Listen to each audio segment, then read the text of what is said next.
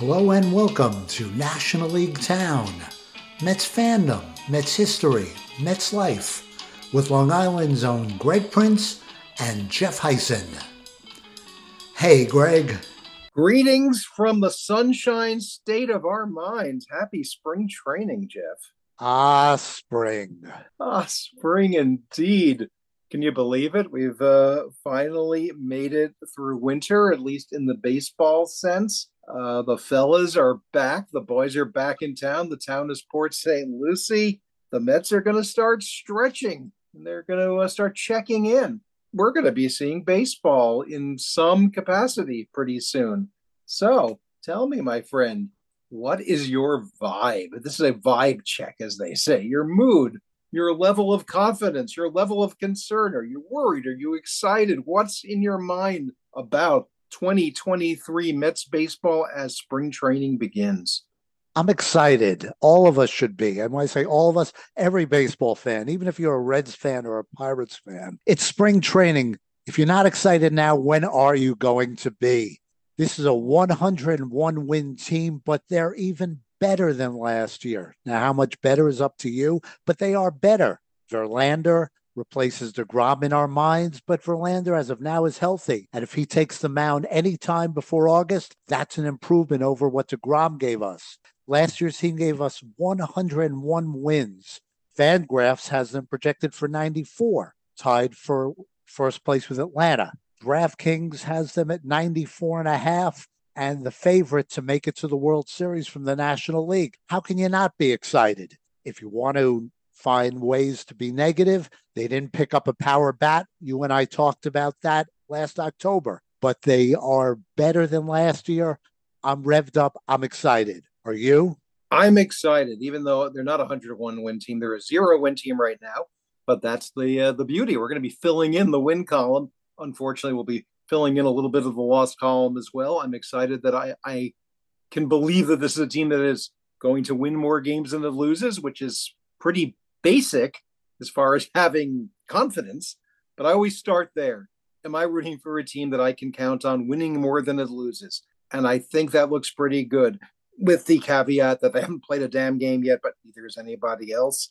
Is this a team that can contend for the playoffs? We'd have to be really in a bad mood to say no. Of course, they're going to contend for the playoffs. They'll certainly get, I don't know, to the All Star break, and we'll say this team looks good uh, or at least this team has a chance. But let's let's be honest, we're looking at a better team than that. I don't like to get too I don't like to get too overconfident, as you can tell. But uh, the the thing that excites me right now is just seeing it all unfold, seeing it all happen. Just the silly little things like uh, the video clip of Eduardo Escobar uh, greeting the new hitting coach or assistant hitting coach. Forgive me if I don't remember all the titles, Eric Hinske, because they they were together in Arizona at some point, and just those hey, you're back. I know you. It's the first day of school or the, the first day of preschool, you might say. Uh, I just feed off of that. And as one player after another shows up, you know, there's always just like this little bulletin that flashes across your consciousness or your social media feed. And it, it just gets you revved up, uh, you know, well before you start to kind of lose patience with the whole process. Because uh, as Allen Iverson said long ago, we're talking about practice so, you know, we're talking about a couple of weeks of stretching and uh, loosening up, and then we're talking about the games that don't count. But but I don't want to go there just yet. I just want to soak in the arrivals and the St. Lucie datelines and the reports. Again, inconsequential stuff, but for the moment, it's baseball in February. Is there an element of this spring training, general or specific, that you're looking forward to most? Let's go back to October and one of our first postseason shows, we talked about the fact that they failed in the offseason and we wondered would they start looking ahead in 2023? That's what I'm looking for. Is there a fire? Is there a hunger with this team?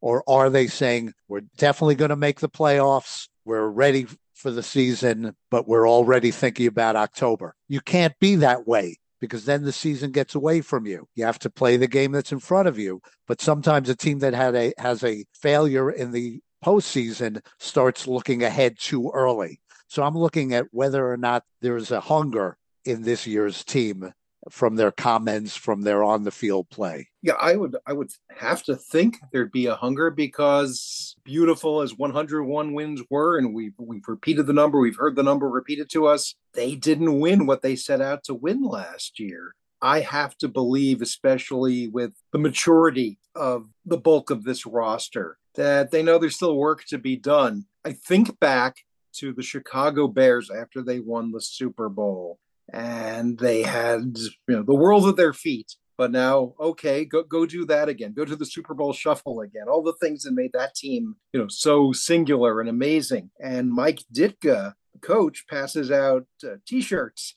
that say are you satisfied for everybody to wear in camp? Jim mcmahon the punky qb uh, he uh, takes a magic marker and writes on the back of his shirt Hell yes, I'm satisfied. Well, the Bears have not won a Super Bowl since then. Can't blame Jim McMahon for all of that, but you know that sort of thing is bound to set in when you've reached the pinnacle. Well, guess what? The Mets did not reach the pinnacle in 2022. They thought they had a real good chance. We thought they had a real good chance. There's nothing for them to be blasé about. I certainly hope that as professionals, as athletes, as guys who just love competing, uh, because that's what they do, that will set them up and, and send them forth. So no, there there is no looking forward. That the phrase World Series or bust always bothers me because unless you are at the World Series, you don't deserve to say that just yet. It, it's not helpful. So I, I, I see what you're looking at, and and I I'm going to look forward to uh, again in between the uh, the guys shaking hands and uh, doing bro hugs and all the other things that, that make it fun to see spring training uh, come into view I, I, guess i'll be listening for what these guys have to say and and and you know if i hear like yeah you know we, we're just looking to set our rotation for october uh, then i'll be worried. I don't i don't want to be worried. I don't think you want to be worried but you know we're fans. Uh, is there something about this particular spring training? Has your you your antennae raised. This is the year of new rules. There's no shift. There's number of throws to first base. There's pitch timers. Buck knows the rules better than anybody, including the umpires. Not that that's a high bar. Buck wants to impart his knowledge to the players. Well, 10 of his projected 26 players will be absent for about two weeks. Buck's not happy about this. I'm not happy about this. I'd rather have the players in camp learning under Buck, practicing with the new rules. But instead, 10 of the projected 26 will arrive if they have not arrived already at camp. They'll practice for, with the new rules for a few days. They'll play a few games under the new rules, and they'll go to their respective WBC camps and play under 2022 rules. I want them with the Mets. But instead, the entire starting infield will be gone. You have three new pitchers that won't be working with Jeremy Hefner, Elieser Hernandez, Brooks Raley, and Jose Quintana. You have Omar Narvaez, a new catcher, won't be there. And I'm astounded at this. Why isn't he going to be working with his pitching staff? Instead, he'll be with the, his WBC team. Diaz and Ottavino will also be gone. And as Buck said you worry when guys start their clock up that quickly. But the WBC is good for the game, I am told, which is Buck's way of saying, I'd rather have them in camp. I would too. And the WBC, as exciting as it is, it's supposed to be good for the game, but I'm more concerned with the Mets. So that's what I'm thinking about. Yeah, I can definitely see that as an issue. I wouldn't say I learned to stop worrying and love the uh, WBC by any means, but it's a fact of spring life every few years. And it is considered good for the game, and it does get not only fans excited around the world, it gets the players excited. The fact that the players want to do this is, is where I think I sort of gave up on the idea of everybody get back to St. Lucie where you belong. It's just one of those things you have to roll with. The fact that we've got changes in rules and you're going to be seeing players not learning those rules. Again, I'm, I'm sure they can catch up, but you know what? What do we have spring training for if not to get you ready? And if you have something that is fundamentally changing aspects of the game, why wouldn't you want to be there? But I also understand the idea of playing for your country and playing with your countrymen, playing with perhaps players you grew up with who you've never played with before professionally. And this is a big deal. And MLB has made it a big deal. Every single year that there's been a WBC, some team has gone on to win the World Series. And those teams, no doubt, had players who participate in the WBC, which tells me that there is some getting around this, that there is a learning curve that is attacked and tackled and conquered. Yeah, it's going to be weird when we start watching games and the infield is barren because like you said our uh, our starting infield won't be there. Well you know there'll be four players in their place. Yeah i can't help but yeah, I, I don't want to say concerned because again it's there. They're they know about it. They're they're accounting for it. If i can play the old man card here we didn't need no wbc when i was a kid and everything was fine.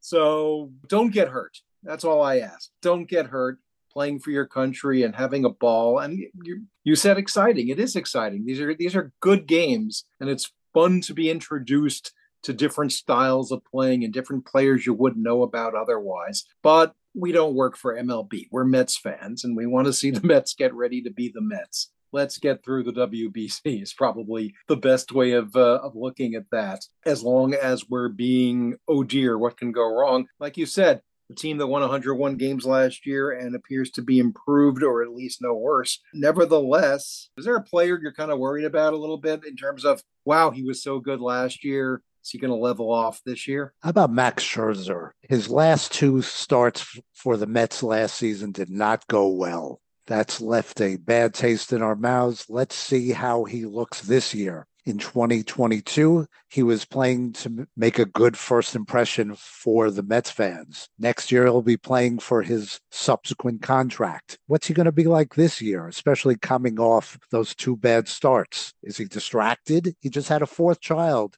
Mazel Tov to Max and Erica. And by the way, great timing. That's a pro move by Erica, getting the baby out before spring training starts. No distractions, He's not going to miss any time. Well done, Erica Scherzer. But I'm concerned about Max Scherzer because of the way last season ended. You? I have absolutely no idea if this is true, but I'm thinking at some point the uh, the Scherzer kids around the uh, the dinner table might ask, "Mommy, how come we were all born in winter?" Uh, ex- except for Joey over there, who was born during the All Star break. Guy who I'm not really worried about per se, as in I don't think he's going to implode, but I just wonder if he was as good as he was last year. How could he possibly be as good as this year? It's Edwin Diaz. And I'm not by any means regretting the uh, re-signing of Edwin Diaz. There, I don't think there's a better alternative. I, I think the guy has, has found his stride, all of that stuff. But you sometimes come away from a season where a player is at such a peak that you just expect it now automatically. Coming out of 2019, Pete Alonso hit 53 home runs I spent that entire winter and early spring before 2020 became 2020 thinking, well, Pete Alonso is unstoppable. Who knows how many home runs he's going to hit? He, he struggled a bit when they got back to playing baseball in 2020, and he struggled a bit even though the numbers came around in 2021. And it turns out he's a great slugger. He doesn't hit 53 home runs every year, and it feels like a, a leveling off that, gee, I, I sure wish he was hitting 53 home runs again once in a while. That crosses my mind. You know, I felt that way after Doc Gooden won won 24 games in his second year. Like, well, he's going to win 30 next year. I was serious. Well, that was crazy. Uh, you know, that was the year he won 17 while battling addiction. Probably it felt like a letdown. So Edwin Diaz, you looked forward to Edwin Diaz coming into games, not just, oh God, I hope we can get through the ninth inning, but you know, the trumpets and everything else about it. He's bound to have a, a couple of blown saves along the way. And you just hope it doesn't snowball. Again, this is one of those, I, th- I think years from now, when we talk about ideal relief seasons, we're going to say, remember Edwin Diaz in 2022? Why can't we have somebody like that? If the next best thing is Edwin Diaz in 2023, I guess it'll be okay. Well, let's try to turn that around then. Uh, is there somebody here, somebody in camp, whether they're uh, running to WBC or not? You're looking for, let's say, a breakout. Let's say to, to really uh, come through in a way they haven't before. I'm going to say Jeff McNeil because he will do it two years in a row. Some people are saying he can't be the champion of batting, as you put it, two years in a row. He can't be that good. I say he can. People are saying, well, he was great against the shift. I think he makes such good contact, or in the phrasing of some people in the game, bat to ball skills. His contact is so sharp that he'll be able to adjust because they're not shifting, even though they shifted last year and he did well, he'll adjust. Metsfix, the fine newsletter, said about him players who don't chase pitches out of the zone generally age better than players who make a lot of contact. He's a year older. I think he's going to be a year better. And I don't think having that new long term contract is going to affect him. Plus, the bases are bigger and he busts it out of the box when he smells a hit. The base is a few inches closer. He's going to have more hits because of that. I think he's going to have a superb season. Well, it could be much more superb than last year, but we'll always welcome room for improvement. I look at this the idea of a breakout being maybe a guy who isn't already at that level. I'll throw two names, one with something behind it and one just out of curiosity. But something behind it. Tomas Nido, now or never you know looked at as at the very least part of a starting platoon and starting more often than not. I think for the first time he's not the backup catcher. Show that you can hit. Show that you're not Kevin Plawecki with better bunting skills. I think I'm Kevin Plawecki. I just read he's going to the Pirates camp. He's knocked around since having been a Met and being drafted in the first round more than 10 years ago. Let's see if Nido is more than he has been. I hope to be confident of that. To throw a pitcher in here that I know next to nothing about, except I've seen his name so often. John Curtiss, coming off of, I think it's Tommy John. You pick up guys and you, and you hear that, oh yeah, he's he's here, he's rehabbing. I know, like I said, next to nothing about him, but my, my instinct here when I'm, when I'm talking about like a pitcher who might be useful is always to say Drew Smith. I think I've said it for the last five years. So I'm just looking for a different name, to be honest with you.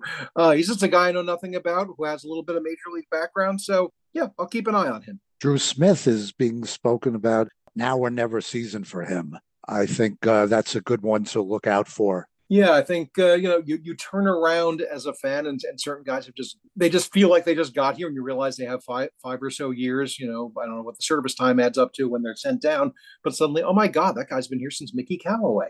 Let's think about you know some of the guys we were bringing in for the first time. Uh, we've seen the press conferences, we've seen the photoshopping of them in uniforms, but now what about a Met who you're just oh wow, he's on the Mets now. You excited to see in, in that regard? Before we talk about on the field, let's talk about in the announcer's booth. I'm excited to hear Pat McCarthy and Keith Raad move into the radio booth. Wayne Randazzo goes to the Angels, the TV booth. Maybe we'll still hear him on Peacock broadcasts. Raad from the Brooklyn Cyclones will be Howie's number two this year. Pat McCarthy will be the pre and post game show host and will fill in for Howie because Howie will miss about a quarter of the games. We wish Howie all the best with his health issues. Raad, we don't know anything about him. We do know a little bit about McCarthy because we know his father. Pat McCarthy is a Nepo announcer. And we were not very fond of Tom McCarthy, but the sins of the father can't be passed on to the son in all cases. So we wish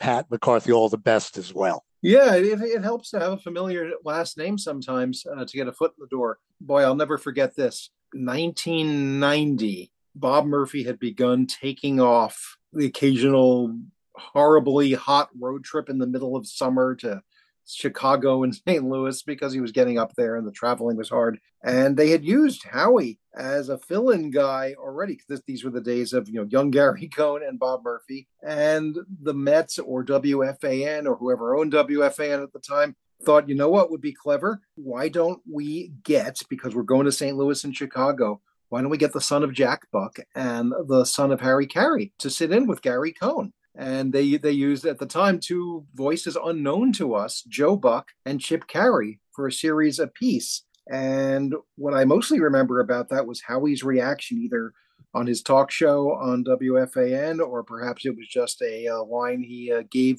to one of the TV sports critics. Well, what can I tell you? My father owned a hardware store. It certainly helps to have a father who was a Hall of Fame announcer or an established announcer. Tom McCarthy has gone on to a long career in Philadelphia as the voice of Phillies baseball and NFL, and that probably at least inspired Pat McCarthy. But like you said, even though I don't think it was really a great fit in New York for Tom McCarthy back in 06 and 07, we're not getting Tom McCarthy. We're getting Pat McCarthy. And we're getting Keith Raad. It's nice to know that they both grew up rooting for the Mets. Certainly, uh, Pat, when his father was doing Mets games, would go to Shea Stadium in a Mets jersey, seen the pictures. And like you said, Brooklyn Cyclones uh, for Keith, and also big Mets fan by his own uh, admission from uh, Long Island's own Keith Raad. How can we not love him or give him the benefit of the doubt?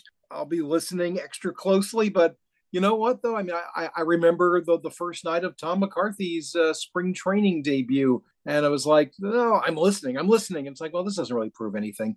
It's it's the long haul that I think will will, will show us what's going on. But once you're confident that you've tuned in the, the game on the radio, even the spring training games, any any particular players you're thinking about, or if you're watching on TV, the sight of them, these new guys, anybody you want to see we get to see Justin Verlander in a Mets uniform. Think about that. He's one of the greats of the game, future Hall of Famer, and we get to see him and root for him. We knew about Scherzer from his days with Detroit and Washington, of course, and a little bit in Los Angeles, but seeing him every day made you appreciate him more. I think that's going to happen with Verlander. I can't wait to see him in a Mets uniform. Yeah, you can't can't go wrong with Verlander as a choice. I mean, he's one of those pitchers that even as you go on in life and you're not as focused on every single team the way you might have felt like you were as a kid and, and knowing who everybody is, Verlander's just one of those guys I've watched in awe when he's been with Detroit and when he's been with Houston. And I think it's easy enough because you're caught up in the day to day of the hot stove and like, oh my God, we lost this guy and we didn't get that guy. We got Justin Verlander. Like that just happens now. so I'm, I'm with you on Verlander. I, am a couple of new faces on, on the uh, in the pitching rotation, but the guy I'm actually kind of curious to watch is Jose Quintana. Not not because he has the track record that a Verlander has or the air of mystery that uh, Senga has, but he was a, a Met prospect at one point in his life, very early in his career a minor leaguer who has come home, an Angel Pagan. You talk about uh, moving on to the Angels. That's Wayne Randazzo has. Angel Pagan played in Brooklyn and he was on his way up, and the Mets let him go. He went to Chicago and he was kind of a lost boy found and had a uh, several good years. Endy Chavez was one of those guys. The Mets signed, developed, let go, made the major league somewhere else, came back. Jason Bay, although it didn't work out when he came to New York, one of those guys, you know, minor leaguer, made his debut somewhere else. I, I get a kick out of the idea that it's a sort of a phantom homecoming for Jose Quintana. Plus, you know, he's a lefty and has had some success. And I, I'm looking forward to you know having this sort of maturity and ability. I, I will welcome him back from WBC. Listen, I don't want to risk the wrath of the thing up high here, tempting the gods of good health. We know our starters. We know, you know, who's supposed to play every day around the diamond in the outfield. We, we know our catching platoon.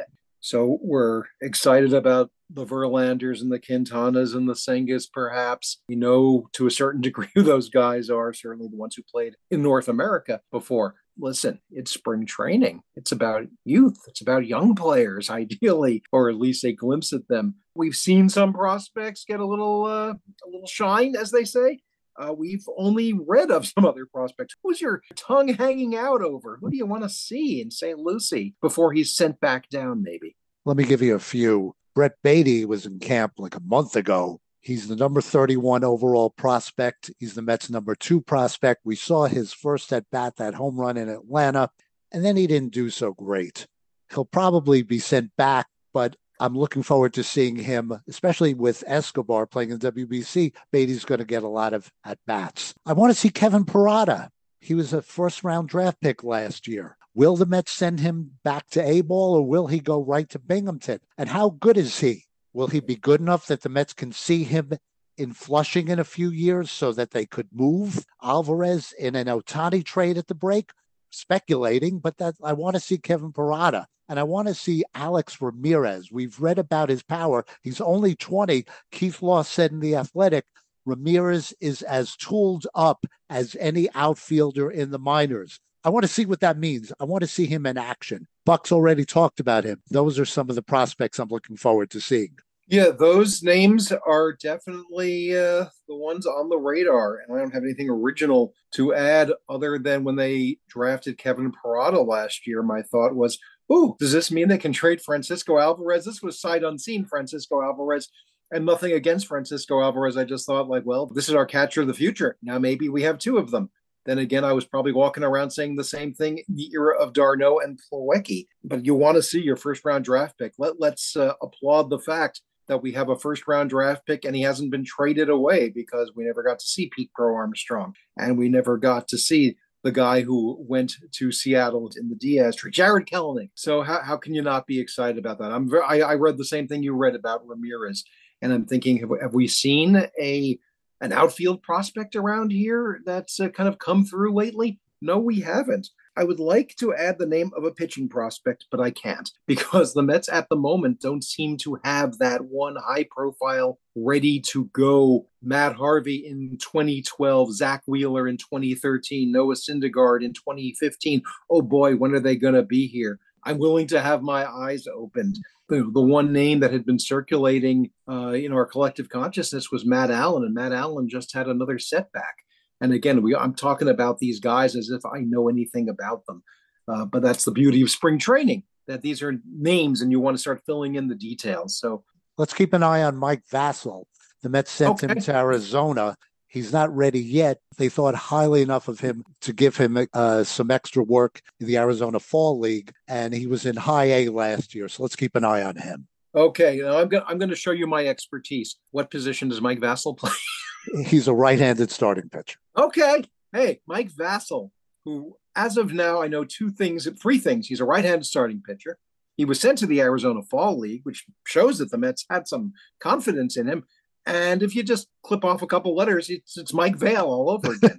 and Mike Vail had a 23 game hitting streak as a rookie. So, you know, I'm excited. At the end of the day, and the day, the day would probably be March 29th because opening day is March 30th. I don't want anybody to get hurt. So I, I don't want to, to risk the wrath of the thing on high. I don't want to tempt the gods of good health, but we feel like we know who's going to be playing everywhere every day for the most part. We know our starters around the horn, in the outfield, behind the plate. Yet, it's a 26 player roster. And one of the beauties of spring training is just not knowing who's going to be all 26. Uh, I think it's a little early to start filling in the blanks, but people like to do that. Tell me, who intrigues you? What intrigues you? What roles do you think are up for grabs? And uh, what are you thinking about? I'll give you four. Let's look at the right handed DH position. They made a big trade for that at the All Star break last year. It didn't work out. Yet somehow Darin Ruf is still with the team. Billy Eppler speaks highly of him. Maybe he's just covering his tracks. Let's see how Darin Ruf does. But if he fails and will not be the right handed DH, then who's it going to be? Will it be Baty? I doubt it. Will it be Francisco Alvarez? We just talked about him. I would think that the Mets want to send him back to Syracuse so he can play every day. If he's the right handed DH and third catcher, he's not going to play every day. But what if he hits five home runs this spring? He's going to get plenty of playing time, especially with Narvaez in the WBC. Let's say Alvarez hits five home runs. To put it at, that in perspective, Lindor led the Mets last spring training with four. So let's say it's five. Could he be the right handed DH? I'm looking forward to seeing if Tommy Pham fits in there, but that's the right handed DH spot is one of them. I'm looking forward to seeing how the bullpen is set up. Will Peterson and Megill make the team, or will they go to Syracuse to stretch out and be ready? Peterson could also be the second lefty. Will there be a second bullpen left hander? Right now, there's just Brooks Raley, unless Peterson makes the team. I thought they might sign Andrew Chafin, but he's going to Arizona. As you wrote about, Greg, in, in your Saturday column, Zach Britton is still available, the Mets don't seem to want to bring him back with Buck because he doesn't have any options, and the Mets want to have options by getting players with options. Joey Lucchesi, will he be the lefty? Will TJ McFarland, the non roster player? I'm looking forward to seeing that, how the bullpen will be set up, and will there be a second lefty? And the fourth thing I'm going to be looking for who's going to be the backup center fielder? Nimmo can't play 162. Marte, they didn't want him to play center field last year. They put him in right field. And he's also coming off the core injury. Will Mark Canha get some some time in center field? We'll probably see Abraham Almonte, a non-roster player. He has center field experience, but who's going to be the backup center fielder? What are you looking for? I'm looking for clarity. I'm looking to see what Buck sees. I'm looking to find out what happens. You're something to me you are a spring training maven. You have filled those seats at Thomas J. White Stadium and its 84 corporate names since then. You get excited by these guys when you find them and you like to tell me about them. And I like to repeat what you say to other people so to make me sound like I know what I'm talking about. What is it that's going to get you going? What's going to make the next, shall we say, Jeff Hysen spring training all star? So let's say it's the sixth inning and it's about two hours in. It's a hot day in Florida and the people in the stands are going, I don't know who these people are on the field. It's time to go home. It's almost five o'clock. It's dinner time. That's what happens. That's when I'm really focused to see Broadway Danny Mendick, to see Abraham Almonte, to see TJ McFarland come out of the bullpen, to see some of the fringe players, the 4A players, I want to see if they do the little things. I want to see if they hit behind the runner, take the extra base, because that's what Buck's looking for. Those are the little things, but those are big things in Buck's eyes. And that's what I'll be looking for. This is their ch- time to shine, chance to impress.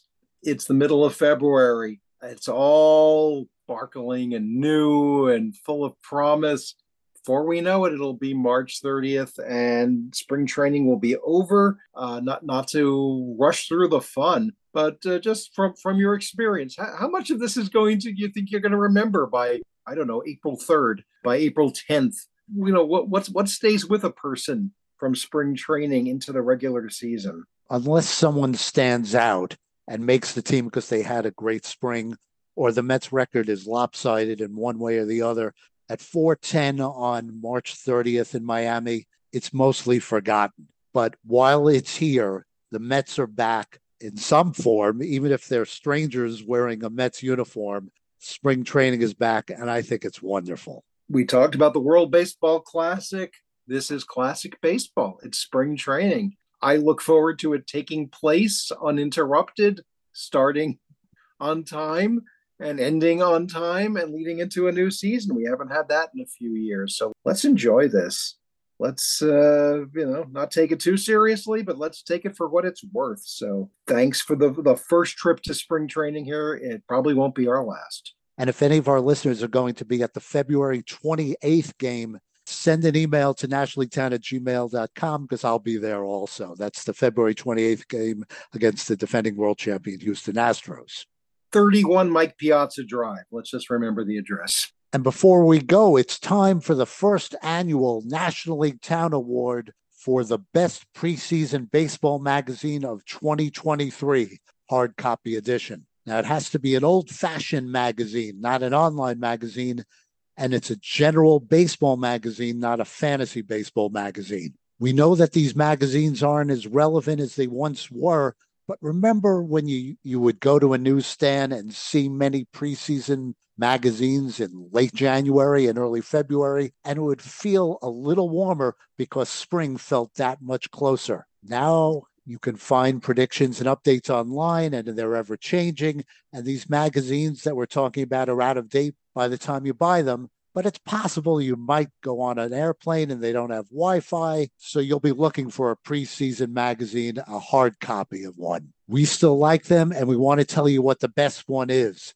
So Greg will tell you about our first nominee, Lindy's. Lindy's Sports Baseball 2023 preview, regional cover, Broadway Bright Lights, a picture of Francisco Lindor and some dude hitting a home run in another uniform in New York, and lots of great information, especially about third baseman Carlos Correa coming to the New York Mets. Lindy's Baseball that's got to be our, our, our first nominee because it's out there. They're putting the information in readers' hands the way we as fans have always wished to obtain it, along with all the other ways we do it. So that's nominee number one. Jeff, who are the other nominees? Well, let's see. Athlon. Nope, there's no Athlon this year. Street and Smith, the sporting news, they're out of business. In fact, Greg, unless you've seen one at the local ShopRite or CVS, I don't think there are any other nominees, which means that Lindy's wins the first annual NLT award for Best Preseason Baseball Magazine of 2023. Congratulations. Congratulations, Lindy's. You did it. You you showed up. 90% of life is showing up, it has been said. And Lindy's is still out there doing the thing that we as baseball fans have relied on. I join you in thinking back to my youth, as as an old man will, remembering the excitement of these pulpy magazines that would have pictures of whoever won the MVP last year. And you'd sort of work your way up the food chain of these titles like pro sports stars or whatever they were called. And you, you might grab one and you look through it and see where they were picking the Mets. And if they picked the Mets high enough, you might invest the 75 cents. And then you'd be thinking about the monthly magazines like Sport Magazine or later Inside Sports came along and the weekly magazines like Sports Illustrated, all of their baseball previews. And then the sporting news, for God's sake, in addition to being the Bible of baseball and the weekly excitement of the sporting news, they would put out a baseball yearbook. And that was a must have in the 80s and 90s, certainly for me. And Street and Smith, which seemed to predate all of that.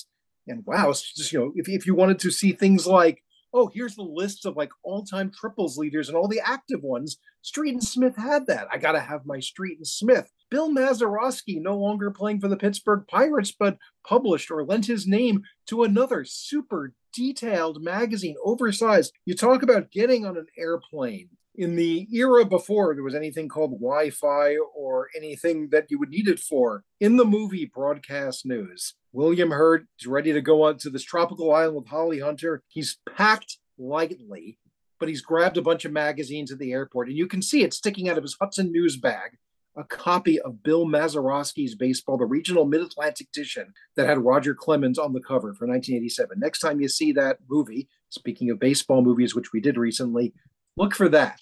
Just one tiny little element to tell you how important preseason baseball magazines were and yeah, in recent years, Lindy's and Athlon kind of picking up the torch. But like you said, yeah, they're a little out of date because to, to make it into the CVS and to the King Kullen and wherever one would buy one's magazines these days, you got an early deadline.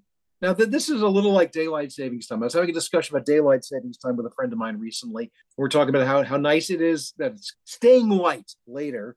And then we'll have that extra hour, you know, second Sunday in March but then you pay for that because it's going to be darker early in the morning. That's sort of what the, the baseball information universe is like now. You're thrilled that you have all this information now at your proverbial fingertips, that we have smartphones and we have the Wi Fi to, to find what we want as soon as we need it. And we have all kinds of people, myself included, sometimes who write about, hey, this is what's going to happen this year. You have you and me talking right here. That's the the baseball days getting lighter, staying lighter longer early in the morning in the darkness, we can't go to the newsstand and find anything besides Lindy's. Can't find as much. It's just the way things have evolved. But there is, like so much of baseball, if you're a baseball fan, there's there's such a, there's a romance attached to the preseason magazine. So to even have one in your hands, even just to flip through it and think, oh, is there anything in here I don't already know? It almost doesn't matter as long as it's sort of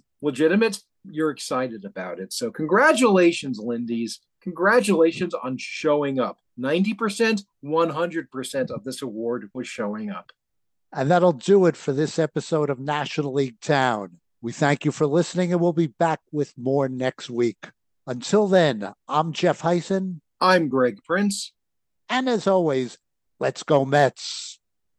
Copyright 2023, music provided by the Royal Arctic Institute. For new music and tour dates, check them out on Bandcamp.